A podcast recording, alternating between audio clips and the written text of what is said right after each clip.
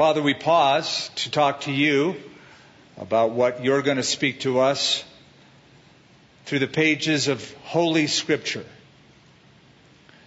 We believe that the book we're considering, the Bible, is not like any other piece of literature.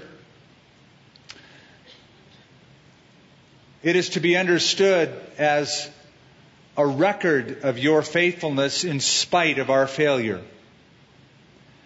And Father, we pray that our hearts would rejoice in the truths that are uncovered that could change our lives. Help us to grasp what your Spirit is saying in Jesus' name. Amen. Mourning is a sign of maturity. There's something about acknowledging failure that demonstrates spiritual progress. Jesus said it this way Blessed are those who mourn, they will be comforted. When I first read that, it sounded to me like a contradiction almost. It just didn't make sense. Blessed are those who mourn. Because blessed, I found out, means, oh, how happy. So it does sound like a contradiction. Happy are the unhappy. But there is something greatly comforting when you make a confession. In Proverbs 28, Solomon said, He who covers his sins will not prosper, but whoever confesses them and forsakes them will find mercy. There's something comforting, even cathartic, about admitting need and admitting guilt in order to be cleansed from it. That's what confession essentially is. There was a man who was dying and he brought his wife to the bedside. He said, Sweetheart, I'm dying, but I need to confess something to you. I have not been as faithful to you in this marriage as I should have been. And through her tears, she said, I know. And that's why I poisoned you.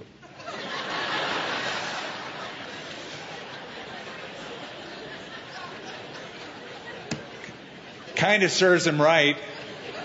You know, he, he should have confessed that years before and he could have seen forgiveness and restoration, but he didn't.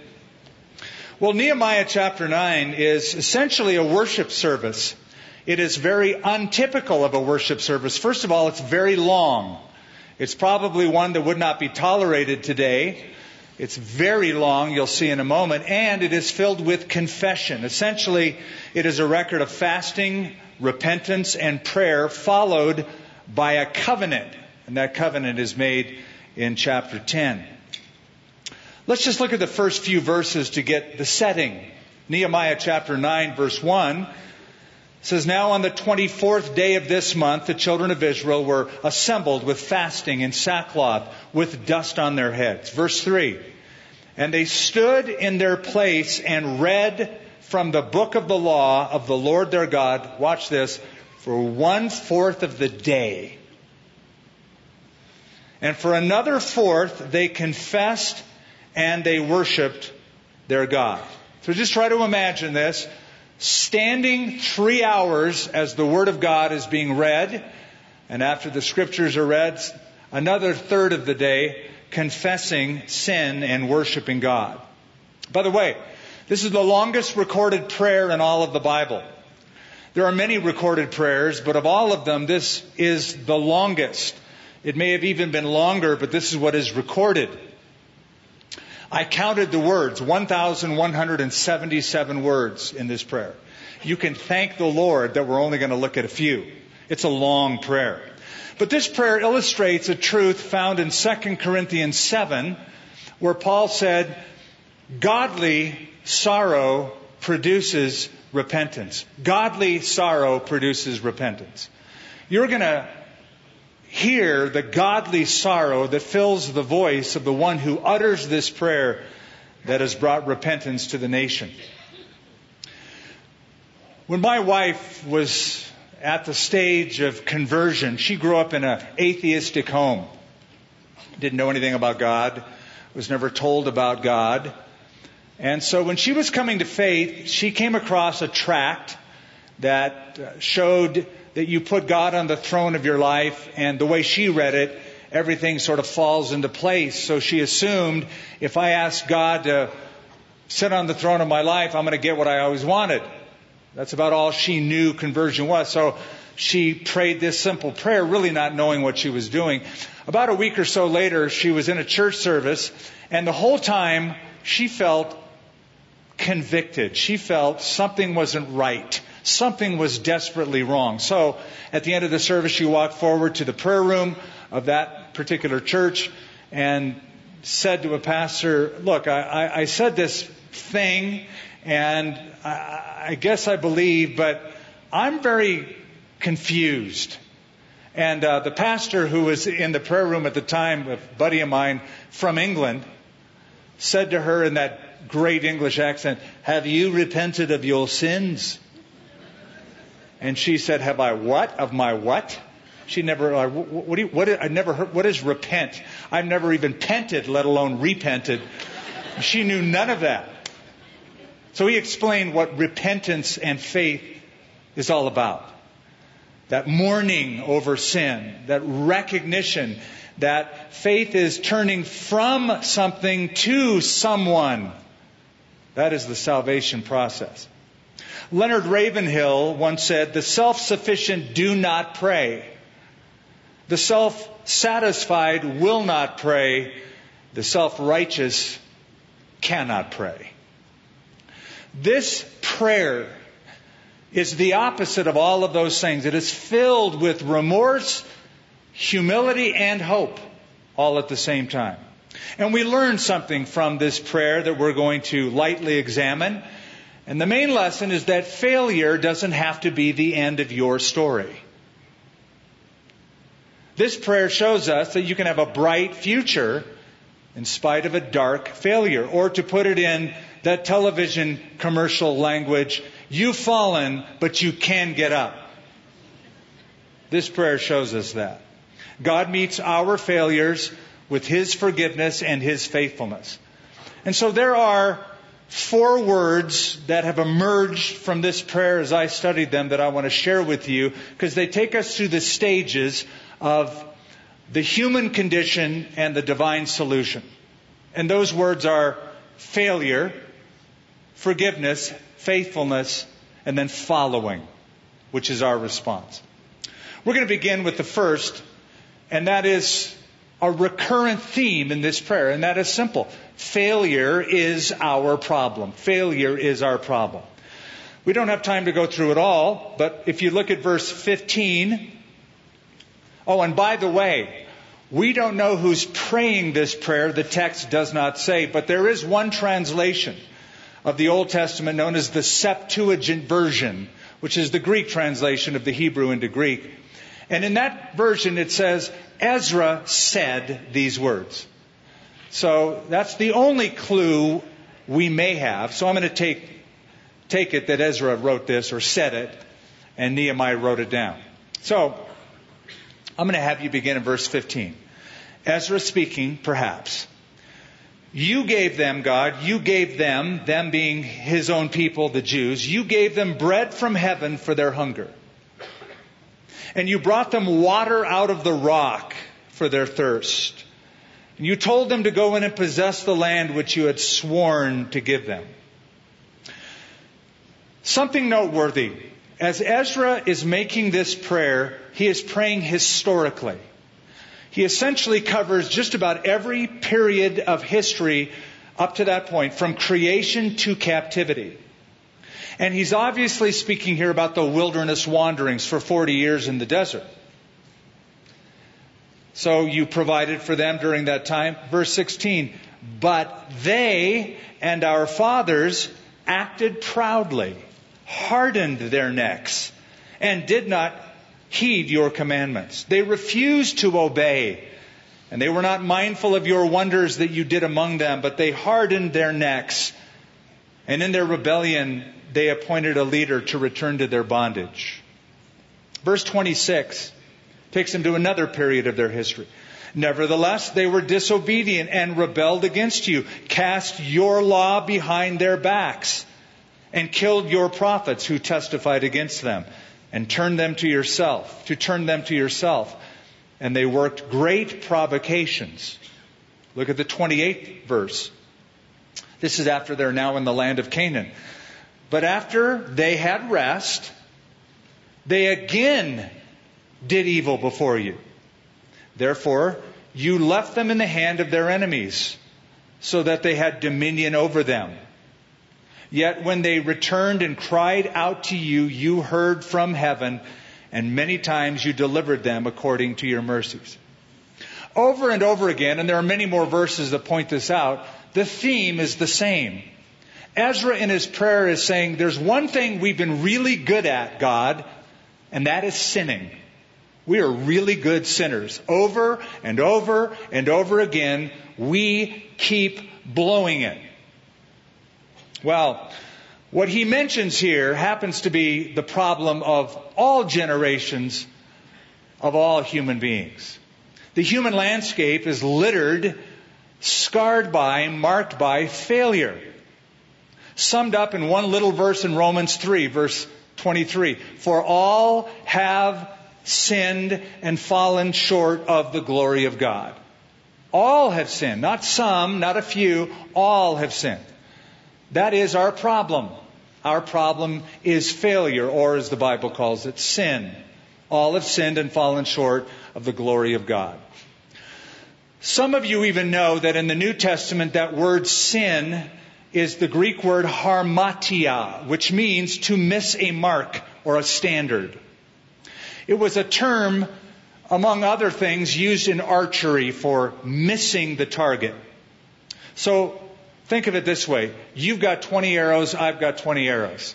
You fire off those arrows and 19 of them, you're such a good shot, 19 of them go right in the bullseye. But the 20th arrow, and I'm looking at somebody who's a hunter with arrows, the 20th one goes into the bushes. Guess what? You're a sinner. You missed the mark you miss the mark. I have 20 arrows. I fire 19 of them in all directions because I can't aim very well. But I happen to hit the last one, the 20th arrow, right in the bullseye. I too have missed the mark. I too am a sinner. I'm a better sinner than you are because I missed the mark more times than you have. But all have sinned. Missed the mark, missed the standard, fallen short of the glory of God. That's the history of humanity. The history of humanity is the history of sin. The Bible records sin entering and then spreading out in all directions.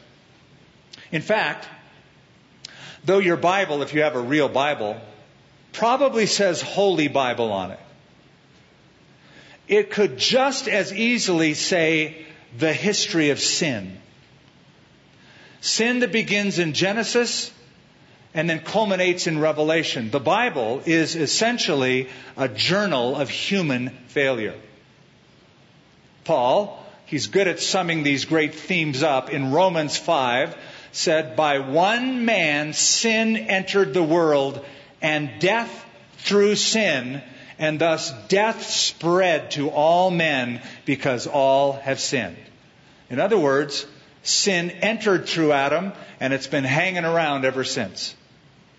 Adam is like the kid who can't help himself when he goes up to a pristine lake in the mountains, showing that perfect reflection of the mountains on the other side. He can't help himself.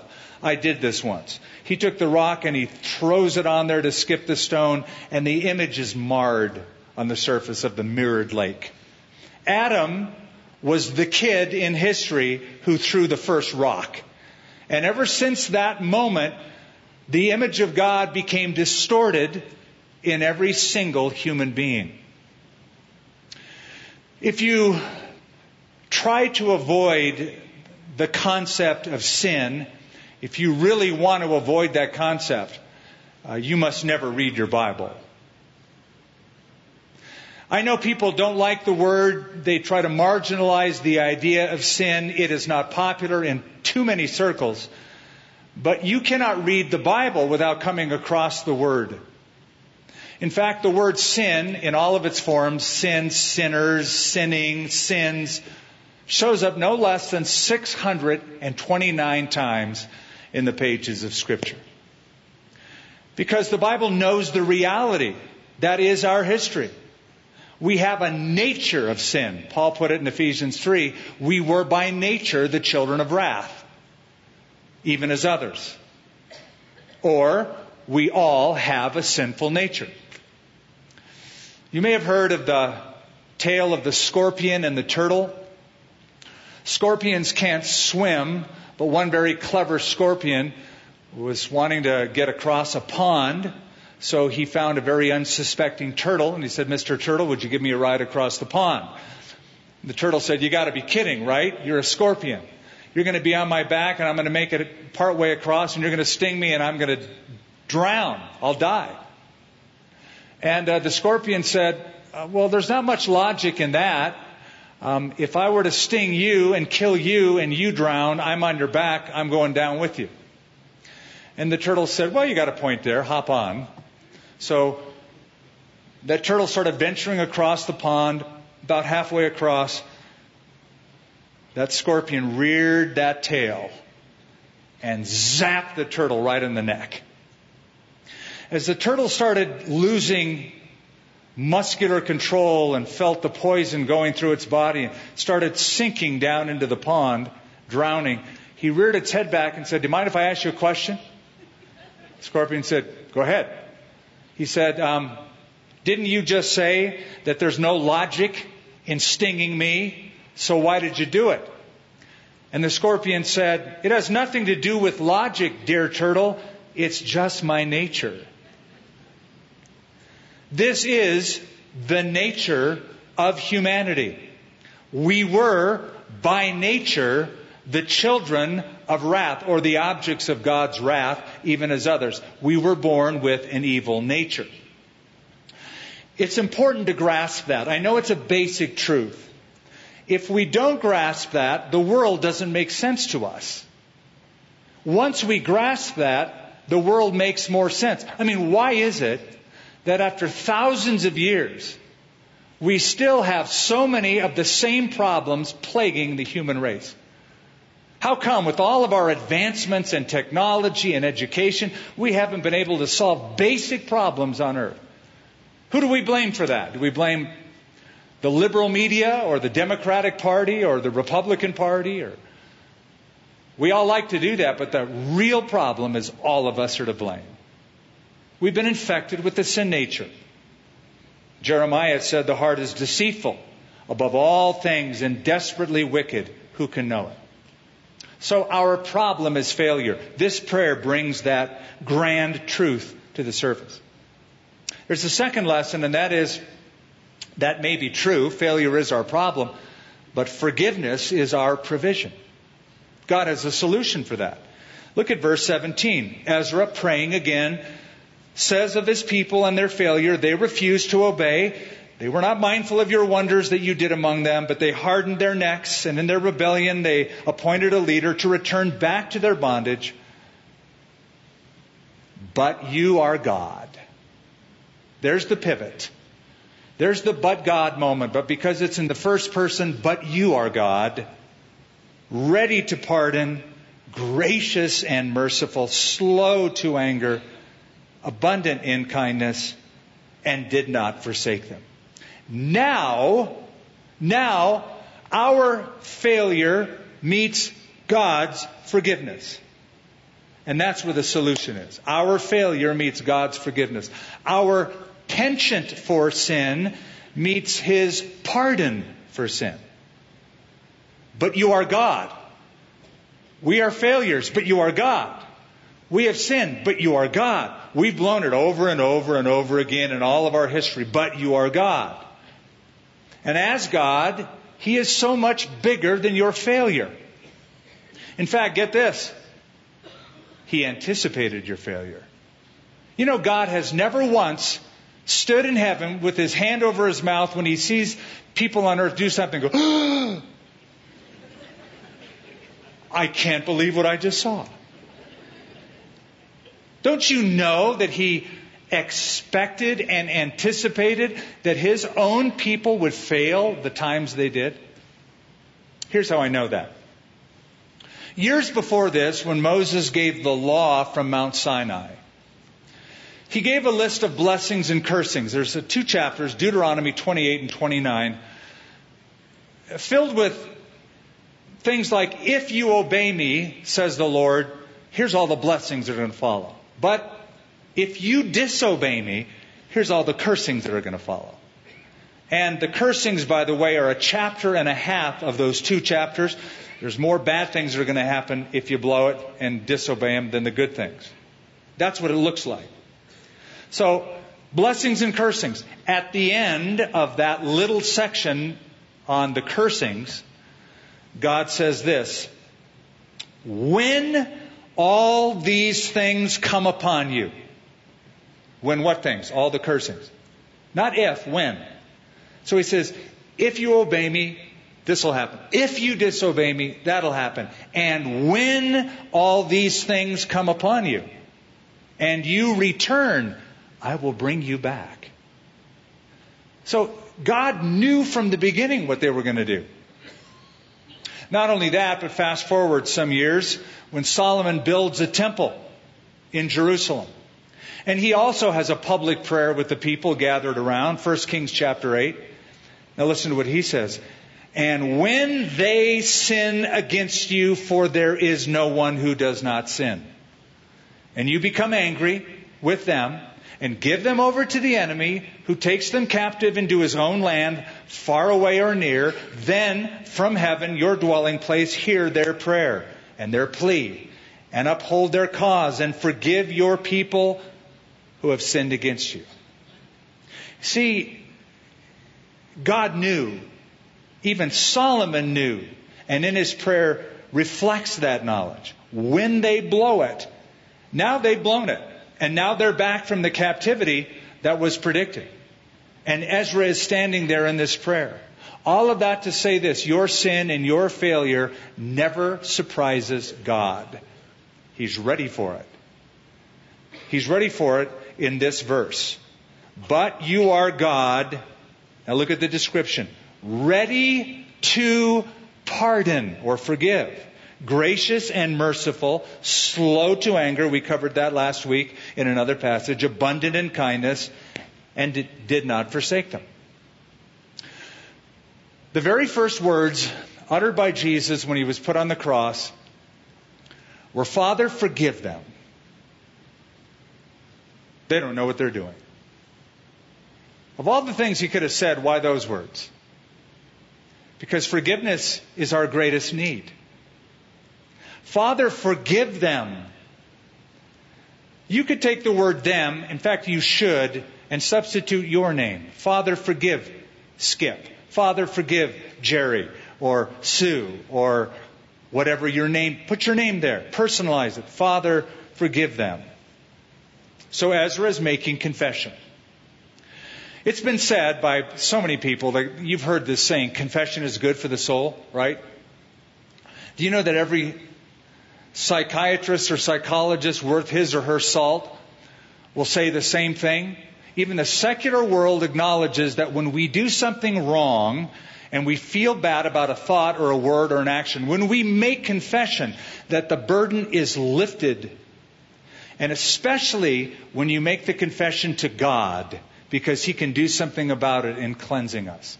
1 John chapter 1, John says, If we say we have no sin, we deceive ourselves, and the truth is not in us.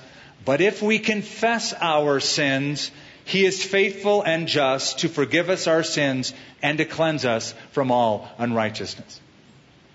Something about confession. Confess means more than admit. It's more than, okay, I did something wrong. I admit it. The word confess means to say the same thing about sin. The idea is I'm saying the same thing about my failure as God says about my failure. That's confession. Sometimes people say, well, Lord, if I've sinned, I'm sorry. If? Because if you're not sure, why are you talking to God about it in the first place? To confess means more than temporarily feeling bad. It implies I say the same thing about it, which includes my turning from it. Remember, repentance is turning from something and turning to someone. So God is ready to pardon your sin. He's ready to pardon. Question is, are you ready to confess your sin? Look at the next two words that describe him. Not only are you ready to pardon, but gracious and merciful. I want to touch on those two attributes. These are two attributes of God, grace and mercy, that sound similar. They sound like they're related, and they are, but they're very different from one another.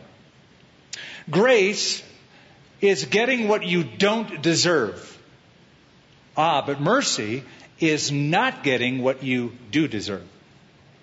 So in mercy, God withholds the judgment you do deserve. In grace, God adds the blessing you don't deserve. Now I have a question for you. Last week we talked about God's justice, right, and his judgment. God is just, therefore he must judge. Here's the question. How can God be just while at the same time being gracious and merciful? The answer the cross. The cross. A perfect, sinless human being who is also God, taking all of the punishment for guilt of a guilty party on himself so that justice is satisfied so that grace and mercy can be extended. So let's say you drive down the street and just for sake of illustration, you're doing 30 miles over the speed limit. I'm not going to ask if you've ever done it because I know you have. Okay, maybe not that much, maybe more. Uh, you get pulled over. The police officer has it right there on the little speed gun. This is how fast you were going. Now, what would the just thing be? What would justice be? You get a ticket. You pay for it. That's justice. Mercy would be the officer saying, you know, you're, you're doing 30 miles over the speed limit. I got you. You're here on the gun. You're nailed. But consider this a warning. I'm not going to give you a ticket, but slow down. Now that's mercy. He's not giving you what you deserve. You deserve the ticket. He's going to withhold that. Grace would be, and you really have to stretch your imagination, the officer pulling out his wallet, giving you 20 bucks to go get a nice meal. Ain't never going to happen on this earth. Now, let's say the police officer says, You're going 30 miles over the speed limit. He writes the ticket, hands it to you. Before you even get your hand on the ticket, he takes it back and he goes, I'm going to pay the fine for you. Now that's justice. Justice is meted out. A, a, crime has been committed. A citation has been made. He takes that punishment, withholds judgment from you, and gives you 20 bucks. Now there's justice and mercy and grace. And that's what Jesus did. He took the ticket. All of our tickets on himself. So that justice was done, and he can extend you grace and mercy. You're ready to pardon. You are gracious. You are merciful. Let me take you to a third word, and that is faithfulness. From failure to forgiveness to faithfulness. Faithfulness is our promise. And um, here's what's amazing about this prayer Ezra figures this out that God's love is so different than anything we could ever know in that even though we blow it over and over and over again, He keeps, God keeps pursuing us, keeps following us, keeps forgiving us. So look at verse 18.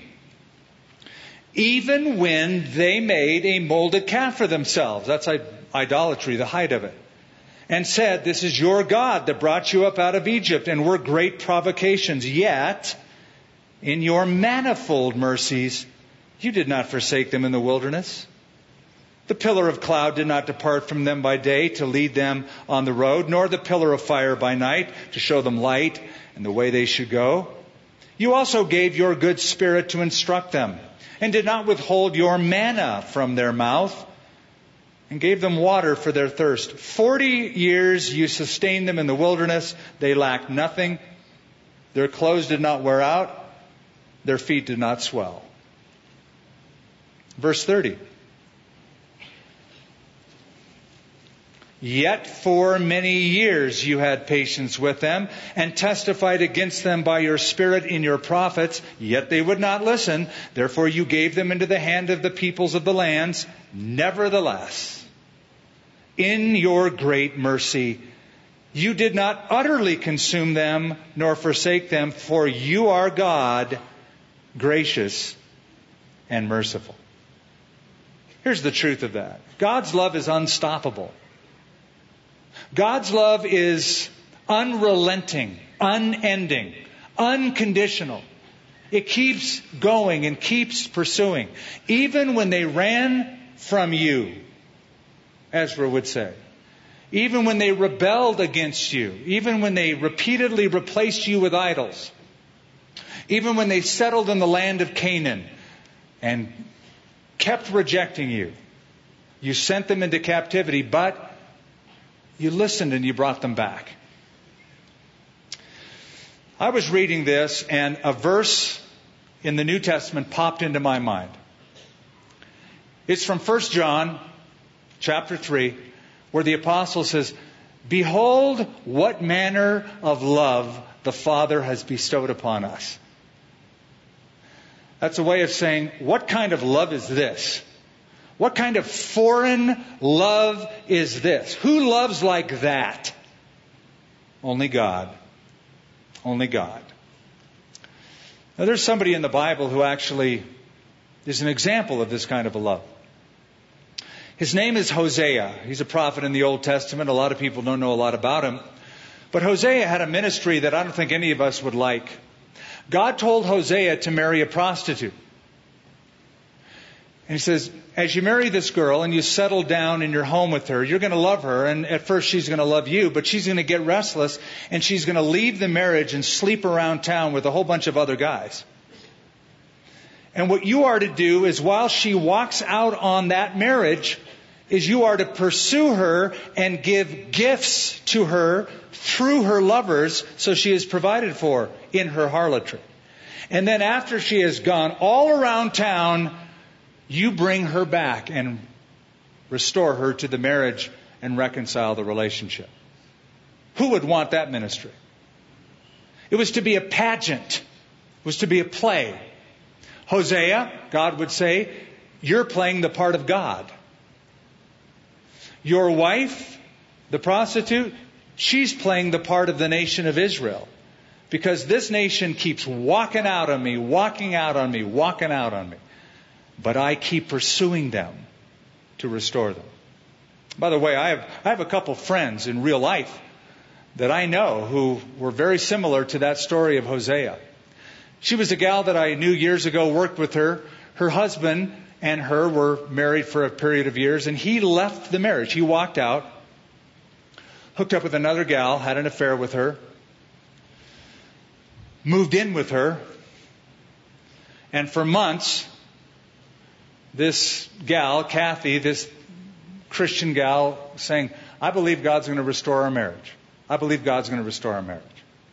Well, months turned into more months, turned into a year or two.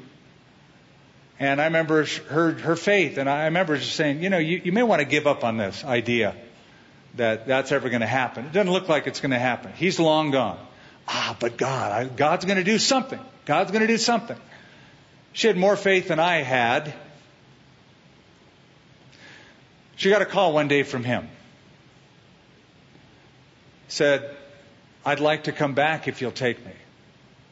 I'm so sorry for what I did. I want to restore our relationship. She said, I've been waiting for this call. I am so ready to reconcile. And I will forgive you. He said, Well, there is a complication. This girl is pregnant. She doesn't want the child. He said, she said, you tell her to have that baby. I will raise that child as if that baby were mine.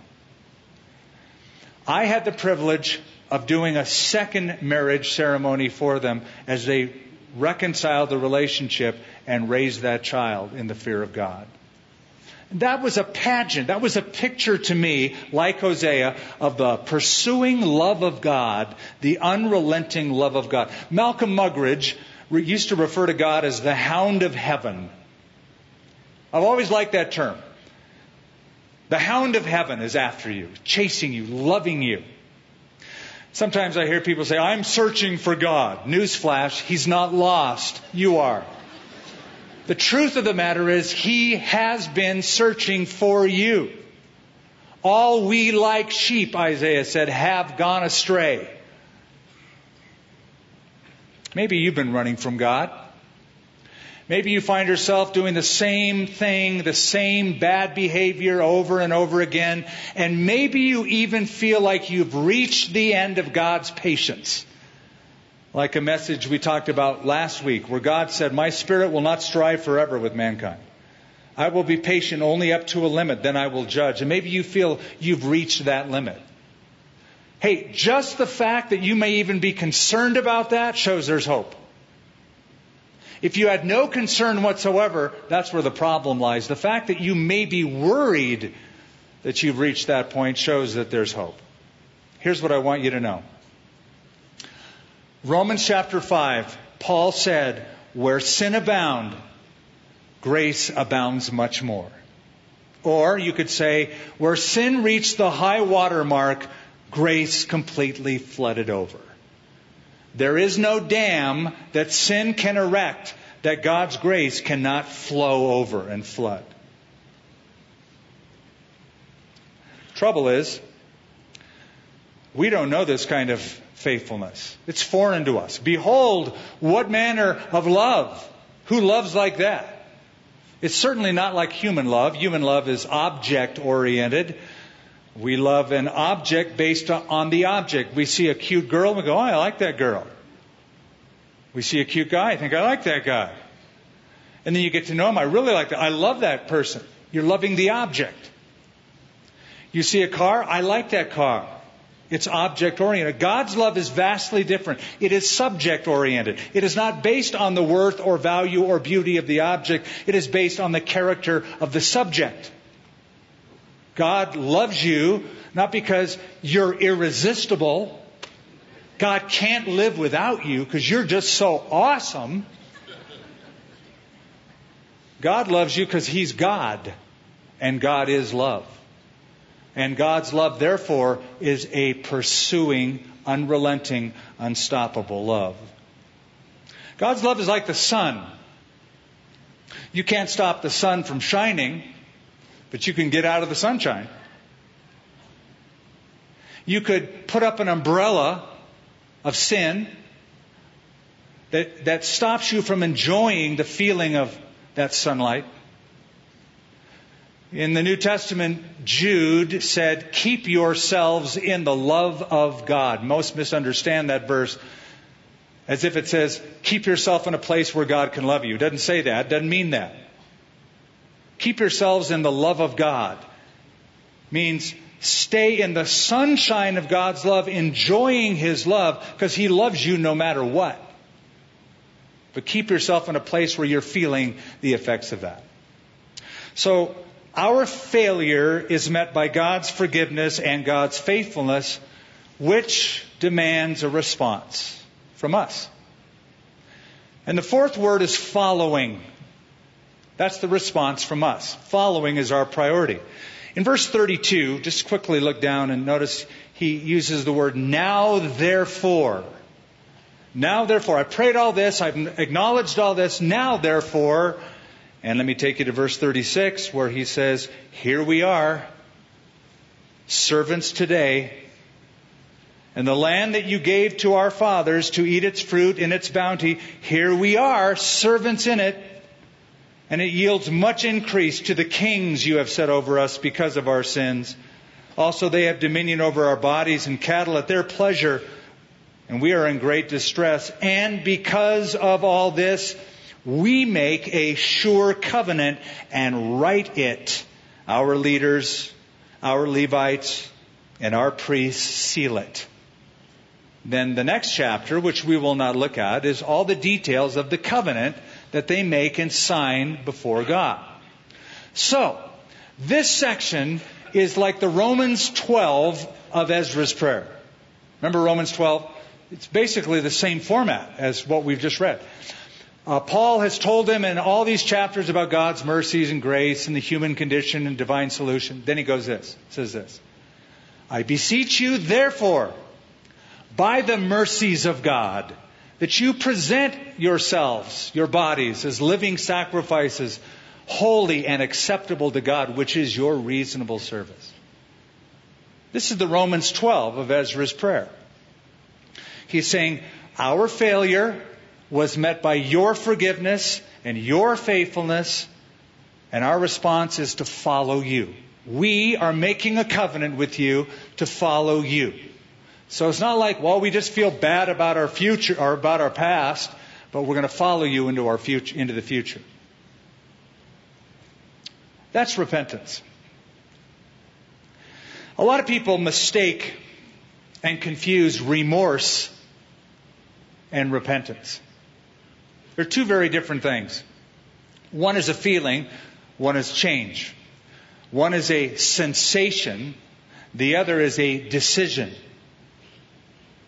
I heard about a man who wrote the IRS a very interesting letter. He said, um, um, I haven't been able to get good sleep since 1970, he said in this letter. This is a few years back. I haven't been able to get a good night's sleep since 1970. He said, I haven't paid all my income taxes. So in the letter, he included five crisp $100 bills in the letter. He's paying the IRS back. And then he said, and if I still can't sleep, I will send the rest. I owe you money. I'm going to pay enough to get a good night's sleep. If that doesn't work, I'm going to pay up. I'm going to pay everything I owe you. I'll pay the rest. Today is the day some of you need to pay the rest. The day you need to step up and finally surrender your life in totality, completely, to the Lordship of Jesus Christ. It's the therefore. Here we are, Lord. Here we stand. We give you our life. Let's pray for that. Father, you know what we're made of. You know our failures. How grateful we are for your forgiveness, your pardon. You are ready to pardon. You are gracious and merciful. And you have pursued us and here we are today in your presence. I pray that some would make the all important choice of a decision, not just to come to church, but to come to Christ personally. And with our heads bowed, we're closing this service, I want to give you an opportunity to make a commitment, a choice, a decision to follow Christ. If you've come here this morning and you've never given your life to Jesus yet personally, you may have gone to a church your whole life, but you've not personalized salvation to you. You've not said yes to Him. I want to give you that opportunity. Some of you maybe wandered away from Him and you need to come back home. But if you want to know that your sins are forgiven, that your names are written in the Lamb's book of life, that when you die, you're going to go to heaven, you want that assurance. I want you to simply raise your hand up, just so I can see it. I love to pray for you, but I want to know who I'm praying for. God bless you to my left, and again to my left. Anybody else? Just raise that hand up. Raise it up. In the back, to my left, I see your hand. Who else? Make the acknowledgement. To my right, yes. And again, right in the middle, to my right. In the balcony, God bless you. All of you guys. Anyone else? If you're outside, raise your hand. Somebody's there to acknowledge you. They'll shout it out. Father, we pray for these. I specifically pray for those, not hands, but the people who are behind those hands, because behind those hands is a heart, a story, a life that you love. You've been a long time pursuing them. Thank you, Lord, they're here. Thank you, they're responding. Strengthen them in Jesus' name. Amen. Let's all stand, please, to our feet. We're going to quickly close with this last song. And if you raise your hand, I'm going to ask you to do one final thing. It won't take but a moment. Get up from where you're standing, find the nearest aisle, come stand in front of this platform where I'm going to lead you in a prayer to receive Christ as Savior and as Lord. This is the, this is the time you make your covenant relationship with God solid. You say yes to that new covenant in the blood of Christ. Get up and come. If you raise your hand, we'll wait for you. If you're in the balcony, quickly come down those stairs. If you're in the family room, come through the door and just stand right up here in the front. Come now, come quickly.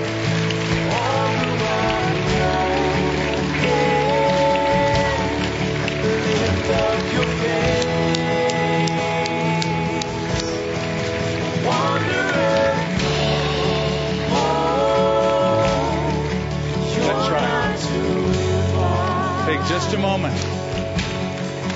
Lay down your lay down your heart.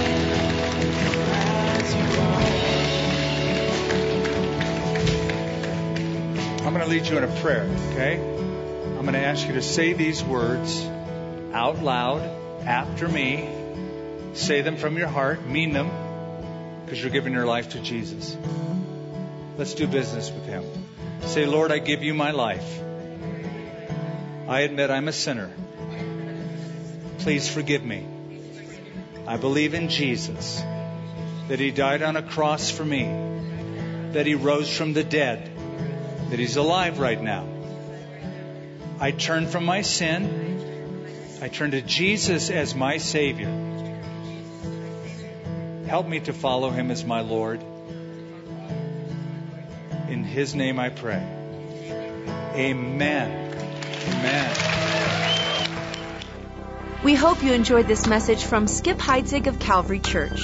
How will you put the truths that you learned into action in your life? Let us know. Email us at mystory at calvarynm.church. And just a reminder, you can support this ministry with a financial gift at calvarynm.church slash give. Thank you for joining us for this teaching from Calvary Church.